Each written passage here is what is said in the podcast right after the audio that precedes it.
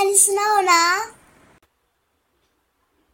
एक लोमड़ी खाने की तलाश में एक गाँव में घुस गई।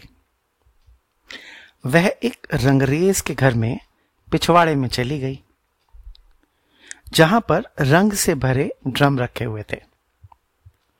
आवाज़ सुनकर रंगरेज पीछे आया, लोमड़ी डरकर ड्रम में घुस गई।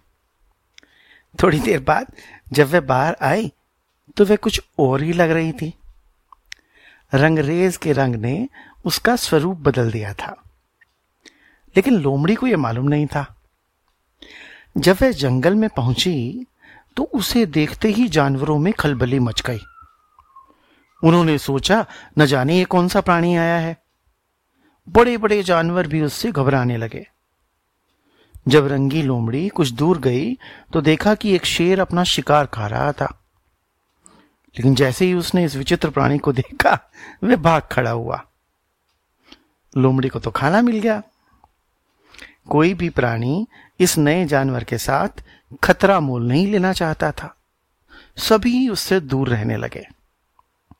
लोमड़ी की धाक जम गई। वह जहाँ जाती, वहीं उसे खाने को मिल जाता। इस तरह कई दिन बीत गए। यही सिलसिला चलता रहा।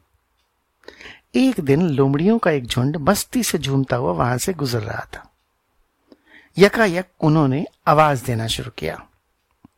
रंगी लोमड़ी भी अपने आप को रोक नहीं पाई। उसने उनके स्वर में स्वर मिलाया। जंगल के जानवरों को पता चल चुका था कि वह विचित्र प्राणी कोई और नहीं, लोमड़ी ही थी। बहुत दिन ठगा इसने। यह कहकर वे उस पर टूट पड़े। रंगी लोमड़ी का काम तमाम हो गया। सो मुखोटा पहनकर कितने दिन धोखा दे सकते हो? आखिर सच्चाई सामने आती ही है। इसके लेखक हैं श्री बंकट लाल जी असोपा